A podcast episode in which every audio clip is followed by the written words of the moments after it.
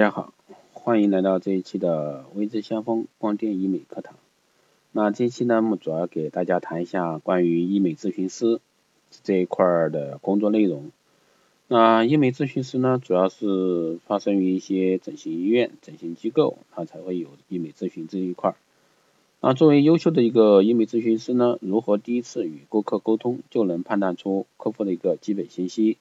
那通过一次次的一个咨询推测客户的一个潜在信息，并采集利用到咨询服务中，提升自己的一个业绩呢？那有哪些技能是收集这些信息为客户定位时应该掌握的呢？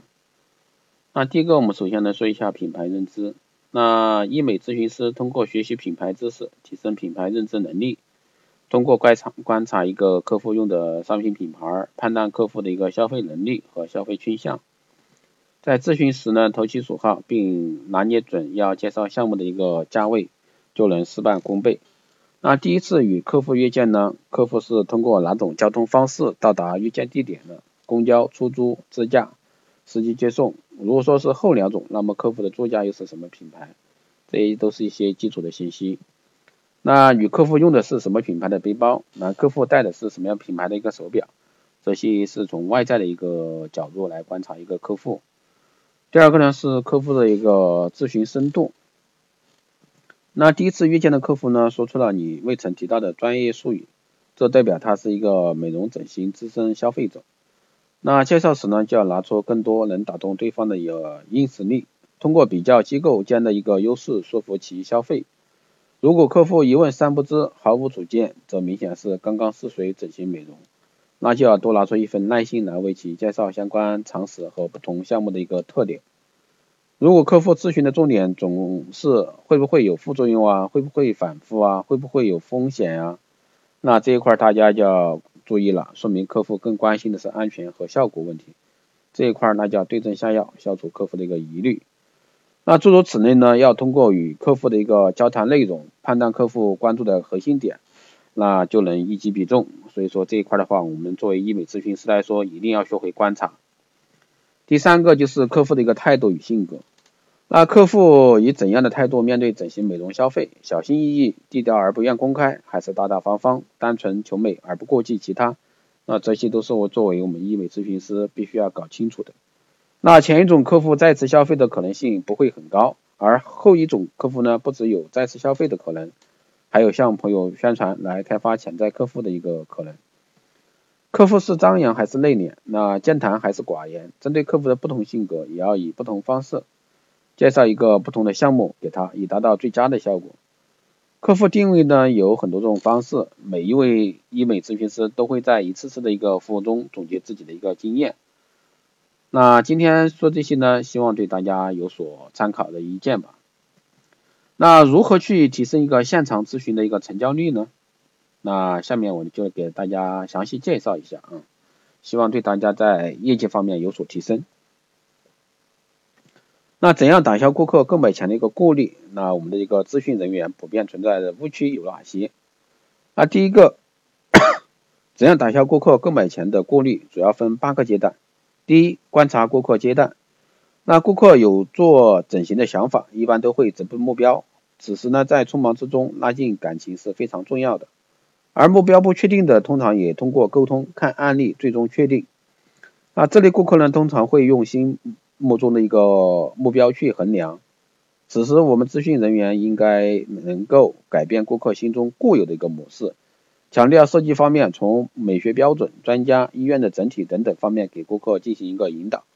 因为在这一块的顾客的话，他的比较机构间的比较已经比较多了，包括一些咨询师的一些引导，所以说相对来说，你要在众多的一个机构中脱颖而出，包括众多的医美咨询师中脱颖而出，那你要给到顾客不一样的一个咨询。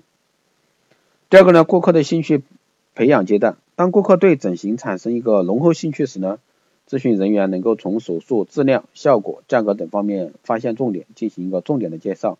那这一块就针对那个对目标明确的客户，一定要去快速切入，然后当然你要带一些感情色彩在里面啊。第三个呢是联想阶段，那咨询人员主要应该介绍做完整形的一个感觉，这个也是我们一再强调的啊，特别是相峰会一直强调的。那顾客为什么到整形医院来？这一点我们要搞清楚。你觉得是他是为了效果？其实不是啊，他是为了一种梦啊，为了一种梦。什么梦？在闺蜜面前炫耀的一个梦，在老公面前炫耀的梦，各个各种会所 party 先那个想要自己的一个展示自己的一个梦。所以说一定要给到顾客一个美好的愿望。所以说我们。要达到什么样的效果，可以让顾客感觉到更自信、更年轻、更漂亮？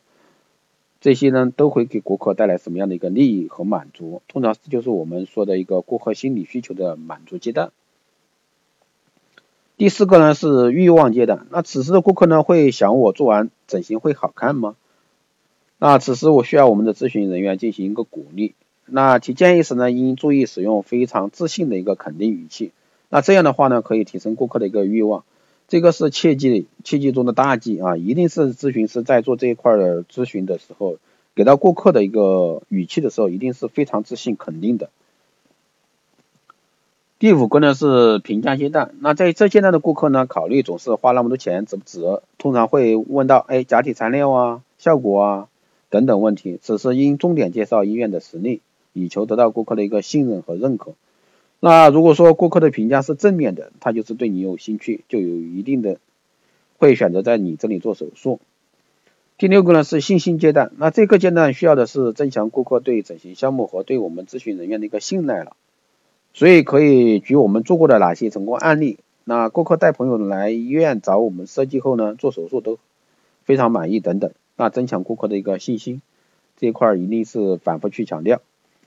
第七个呢是行动阶段，那这个阶段呢也是称购买阶段啊，此时是非常关键的。那我们咨询人员每说一句话都非常关键，不能说太多，也不能什么都不说，否则呢就会导致一个功败垂功败垂成啊。这样的话客户就可能会不买单，而且呢一般这种客户都会在机构之间比来比去的。我相信各位医美咨询的一些精英对这块是非常轻车驾熟了。现在的医美机构也很多，所以说顾客在这一块的话，他选择余地也很大。你怎么样在众多的一个医美机构中脱颖而出？这个一定是抓住一些细微的变化啊。最后一个呢，就是感受阶段。那在购买后的一个恢复过程，如果说顾客感觉到介绍高于产品，这就是我们通常有些前期的时候，咨询人员在手术前说的天花乱坠，对吧？绝对给客人。觉得给客人的话呢，无限夸大了顾客所希望得到的一个结果，但往往手术完之后呢，并没有得到客人想得到的一个结果的时候呢，容易让客人感觉到失望，这也是大多数产生纠纷的一些医美案例啊。那如果顾客感觉他所做的效果刚刚和自己所介绍的效果是一致的，那一般才会满意。啊，不管以上哪种情况呢，服务都是最重要的。那如果是第一种情况呢，我们可以通过优质的服务弥补质量或者说其他方面的不足。那第二种情况呢，可以通过服务做一个良好的口碑宣传，使这个顾客呢给我们介绍更多的朋友。那我们的咨询人员在这个阶段呢，一定要很客观的、很实际的告诉我们顾客，千万不要无限夸大手术。那我经常都是会给顾客说，哎，这个做完以后，你的梦想就能实现。啊，基本上我更多的是不是跟顾客谈效果，效果肯定会谈，但是更多的是去给顾客谈梦想，因为顾客到美容院来，你觉得他是追求效果，表明面上是追求效果，它实际上是为了美的追求嘛，对吧？既然是为了美的追求，那就有目的，为什么要美？那肯定是为了身边的一些闺蜜也好，老公也好，朋友也好，对吧？展示自己，那有自己的一个立足之地，有自己的一个发言权，有自己的一个自信心价值，这就是一个寻美之路。所以说，我们的医美精英们、咨询们，那你要真的在这一块下重点功夫。那好的，这一期节目就是这样，希望对大家各位医美界的咨询精英们有所参考。也欢迎大家踊跃的提意见，可以在后台私信给我留言，也可以加我微信四幺八七七九三七零四幺八七七九三七零，那备注电台听众，这样的话可以快速通过。那想问的问题都可以快速第一时间回复你。那最近加我的人也比较多啊，留言也比较多，所以说如果说一时半会儿没看到，那我看到以后肯定会及时回复你，希望大家不要着急。那有好的意见呢，也可以我们一起来交流一下。当然，如果说大家也可以想提升自己的话，也可以加入到相锋会社群来。好的，今天节目就是这样，谢谢大家的收听。